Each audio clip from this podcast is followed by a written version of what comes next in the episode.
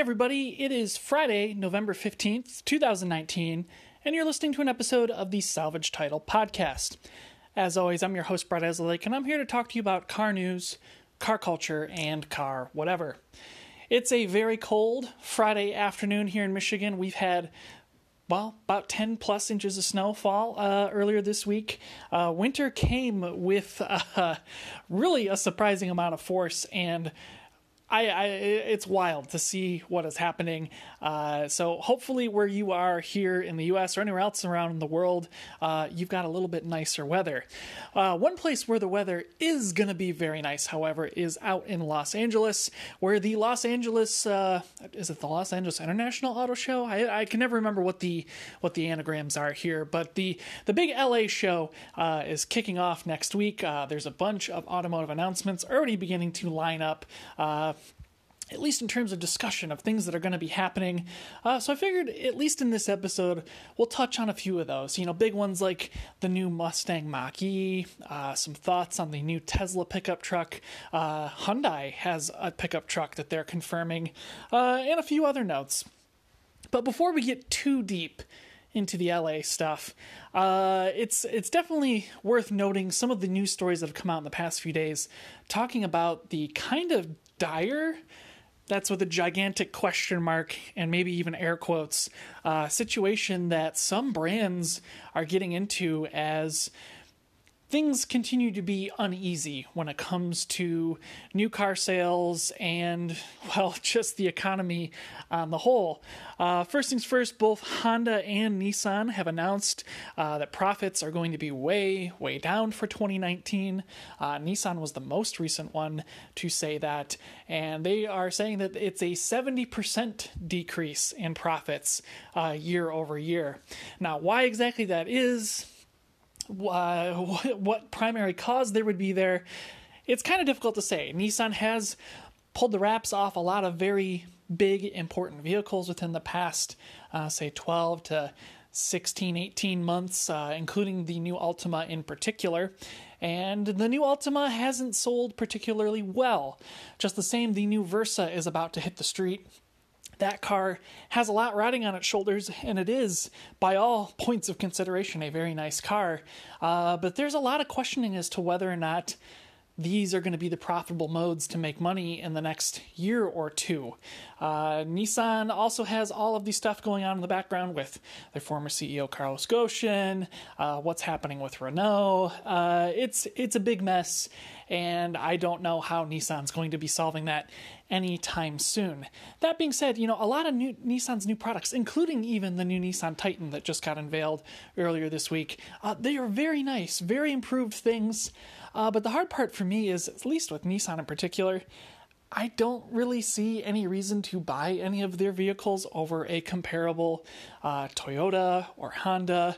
Uh, it, it's just not it's not an easy choice to make. You know, I do like the new Titan a lot. Uh, it's not my first choice when it comes to pickup trucks, but it's it's up there to say the least. I do like the new Altima a lot, but there is another thing we'll kind of touch on in a second that kind of really rips the rug out from underneath it. Uh, that really is kind of an unfortunate unfortunate uh, thing that kind of happened, uh, at least in terms of the all-wheel drive Altima, uh, which is disappointing to say, but I, you know, we'll kind of see what happens there. Uh, there was one other news story that came out that I just kind of want to touch on a bit before we talk about some of the new car news, and that is that uh, I think it was a study released by was it JD Power? I don't remember who it was. No, sorry, it was Edmunds. Uh, they've been monitoring uh, new car sales things like that. We're kind of coming up on the the three year uh, lease window from vehicles from 2015, 2016, and uh, there has been a significant drop in brand loyalty among people who shop GM and Ford vehicles uh, because GM and Ford have largely gotten rid of small and affordable cars in their lineup. Ford, in particular, the cheapest car they make available is just over $20,000 and it's teeny tiny. And without the Fiesta and the Focus and the Fusion, a lot of people don't really have a place to go. So a lot of those buyers now they're they're not trading up to the Escape. They're not trading up to the Explorer.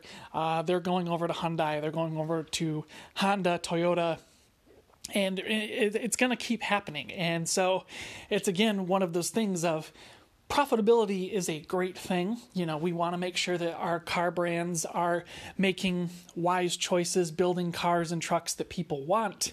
Uh, but at the same time, long term, if you're shuffling away all of your younger buyers, in particular, uh, to these other brands, particularly Hyundai, Kia, Toyota, so on and so forth, uh, you're going to really kind of run out of people who can afford to buy your cars in the not too distant future. I believe it was a study either written in association to this or maybe they just talked about it in the same article, but they also mentioned how a lot of new car buyers right now are significantly older uh, than what things have been recently. So, with the average car purchaser, new car purchaser being in their 50s, uh, that's kind of a dire situation to be in, I think. Uh, a lot of car companies are still trying to chase the millennial market, of which I am a part of. Uh, not many of them seem to be doing the thing that needs to capture our attention, um, which I, I, I, would say tends to be thoughtfully styled, uh, open air execution, uh, things that are multi purpose vehicles but not necessarily SUVs. I don't know. We're we're a conundrum of stuff, and Gen Z, I'm sure, is just as bad, if not worse, to some extent. So, again, we'll see what happens. And I think this is where we kind of lead into the Los Angeles International Auto Show because LA to me is one of the shows that I think are the most interesting because they tend to feature vehicles that are a little more every day. They're pedestrian cars. They're ones that most normal people are going to be able to buy. Now, even though this is at the tail end of the calendar year, in theory, Los Angeles is the first show uh, for the following one. So this would be the first big show for the 2020 car show season. Uh, and there are some announcements lined up that I think are going to be pretty interesting. Uh, I think the big headline of which we know the most about at this point is, of course, the Mustang Mach E. Now, the Mach E is the uh, Mustang styled electric crossover uh, that Ford is saying is going to appeal to a wide variety of buyers uh, with prices that, at least according to some of the leaks, are going to start in the mid upper $40,000 range. And that, of course, is before any federal or local tax incentives that would probably drive that price down into the uh, upper high $30,000 range. Uh, apparently, the Mustang Mach E is going to be coming in three different trim options. I believe there's like a base trim, a GT, and then like a GT Sport Premium all wheel drive thing. So, this is going to be the first Mustang, in air quotes, with all wheel drive. Uh, and it's going to really kind of ape a lot of features that I think are coming out of the Tesla Model Y. I, I think that's really the overarching thing that I'm seeing here is that this car looks almost identical to the Tesla Model Y uh, to some extent. And uh, right now, is that a strongest case to be made for itself? I don't really know, but it does look like a Mustang as well, and that's kind of a good thing. I do like the rear and front treatment of the vehicle. Overall, it looks good. Uh, say what you will about where things are at in terms of, you know, is it a Mustang? Is it not? Should it be called a Mustang? Should it not? Uh, the position I'm taking here is that they should have called this thing the Aerostar and just left it at that. Uh, trade in on some of that nostalgia money. I think people would have been pretty happy there. Um, but hey, what do I know? I'm just some guy with a phone in uh, West Michigan. So, uh, full announcements on the Mach-E are coming on Sunday. Uh, I'm sure that there will probably be test drives and other previews six to eight months from now. Uh, Ford seems to be saying that they're going to be putting this thing on sale before the end of 2020. Uh, I will take that with a very large grain of salt. Uh, but as their first big electric project that's not a compliance vehicle like the old Ford Focus Electric, uh, a lot is riding on this vehicle to be successful. And I see no reason why Ford would drop the ball in any way, shape, or form. Now, speaking of electric vehicles that are being announced. Tesla is also pulling the wraps off the what are they calling it? The Cybertruck. Uh, terrible name. Uh, some of the concept styling really has me concerned, at least in the teaser images. More or less, uh, my expectations for this thing are sub basement level. Uh, that's not to say that I don't anticipate that Tesla's going to do a good job. I just have a feeling that they're not going to anticipate what consumers would want from an electric pickup truck. Uh, there was a interesting video on uh, YouTube from the TFL Truck channel where they kind of talked about the Rivian, the F-150, and GMC Sierra electric options in addition to the Tesla Cybertruck, whatever they end up calling it. And uh, the younger of the two guys was talking about how he thinks this is going to be a lifestyle vehicle. So think of it as something like a uh, Range Rover Evoque, uh, somewhere around like a Lexus GX, somewhere somewhere where it's an aspirational vehicle, but it's rarely going to be used with its actual full-on capabilities. It's a styling thing. I I probably sort of agree with him on that to some extent. The hard part is is that because Tesla has the semi truck project going on, I have a feeling that one of the brain geniuses there goes, well, why don't we do what Ram did in the 90s? Make it look like our semi trucks, make it drive like our semi trucks, make it haul like our semi trucks, and sell it at a premium price. And I think really the big question is coming from Tesla one, how much is it going to be? Two, what's the range going to be like? And three, what's the range going to be like with a reasonable load inside? If you're buying a pickup truck, you want it to be able to do things. That's really the main point of purchasing a pickup truck. So if this Tesla doesn't have some levels of capabilities built into it, uh, it just seems like it's some kind of weird design exercise that has no purpose to it. So I'm hoping that they do a good job explaining what this is going to do. I hope it doesn't look incredibly stupid. Uh, but considering it'll probably be off the shelf batteries and motors from the Tesla Model S and the X, along with the Model 3, I don't think we should have too many outside weird ideas about what this truck is going to be able to do long term. Now, one of the interesting things about the Tesla Cybertruck is that it's going to have this uh, really unique uh, unibody style that we really don't see in the marketplace outside of the Honda Ridgeline. But one of the people who are trying to get into that end of the market is, of course, the new Hyundai. I believe it's the Veracruz is the name of the thing. Yeah, it sounds about right in my head, so I don't have my notes with me. Uh, but nevertheless, Hyundai and Kia confirmed that this truck is coming and that this truck is going to be built in the United States on the same line as the Sonata and the Elantra down south. I think it's their Mississippi or Alabama plant.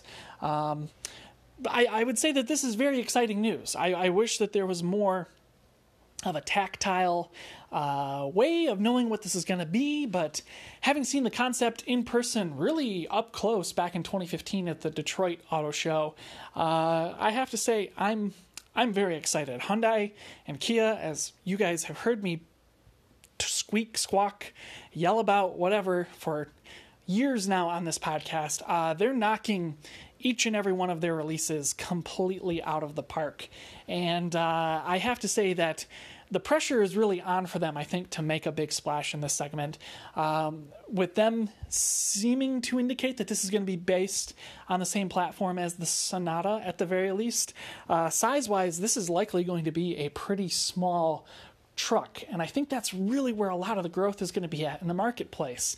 Uh, if this thing is relatively fuel efficient, if it's got a really basic rudimentary all-wheel drive system, you know, it's got some really fun chassis design. I don't know. I think this could really be a knockout thing.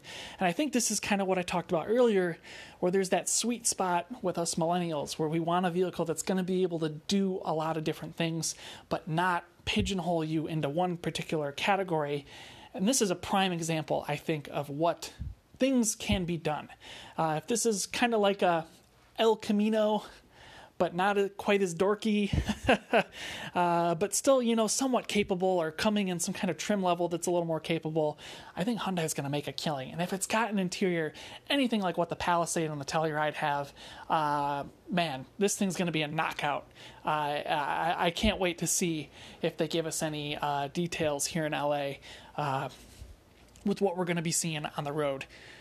Now, one of the other interesting announcements, uh, kind of lightly touched on back in when I was mentioning Nissan, is that uh, Nissan and the Altima have a new all wheel drive sedan rival on the way. Uh, Toyota announced earlier this week that they will be adding all wheel drive as an option to both the Camry and the Avalon for 2021. Uh, these systems are direct adaptations of what's available in the RAV4, which of course shares its platform with the Toyota Camry.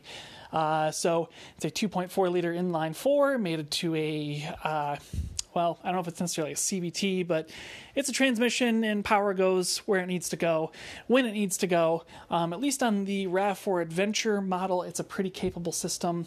On the lower trim versions, I think it's more or less kind of a thing that's going to get you out of trouble in some situations. But, you know, a good set of snow tires with this system in snowy states like Michigan, where we got, you know, almost 10 inches of snow in one day, uh, that would be a pretty capable car. And with how much I like the current Camry, uh, I would say it's a strong recommendation for purchase. Again, the only drawback with the Camry is that they do not offer Android Auto uh, if you are an Android aficionado, and that is really the biggest strike against the majority of the Toyota lineup. So, Toyota says, in air quotes, they're working on it. Um, you know, the new Tacoma does have Android Auto in it, so it's going to start trickling down the chain. It's just a matter of when. But to see that Toyota read the tea leaves, saw that all-wheel drive is an important thing for a lot of people, uh, that is a interesting thing, and it does to some extent make me wonder if Toyota will eventually offer an e all-wheel drive system uh, with the Camry Hybrid. Uh, you know, if you don't remember that episode where I talked about how the system works in the Prius E all-wheel drive, uh, basically it's a teeny tiny little electric motor mounted on the rear axle, or excuse me, ugh, the axle and uh, it basically activates at like less than 20 miles an hour. Um, it really only activates from a stop in most situations. Um, it can also be activated in some situations to help you uh, get through a turn a little bit better when the car is detecting slip. Uh, but for the most part, it's a really unobtrusive way to equip your car with all wheel drive with as small of a weight penalty as possible. Uh, I, I, I think it's a great system, and I hope to see it in a lot more Toyota products. So, fair bet the in the not too distant future uh, we see a Camry with that same system. Well, other than that, guys, uh, not a whole lot of other stuff to really talk about heading into the uh, Los Angeles Auto Show. Uh, apparently, Kia is going to be pulling the wraps off the new K5 sedan here in the US. Uh, that would be the Optima. Pretty excited to see that in the flesh. Uh, press photos they really only go so far. So I want I want to see those journalist photos up close to talk about what this new car is going to be. I'm also interested to see what kind of surprises we see and hear about from other Japanese and American automakers. Uh, we are overdue to find out what's going on with the Fusion from Ford. Uh, we definitely need to find out if we're getting an American version of the Honda Fit or not.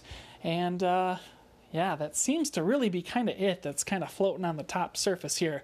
Uh, but uh, more news as it comes, so keep it locked here on the Salvage Title podcast, where uh, we'll try to disseminate some of this news and other information and uh, put it out to you.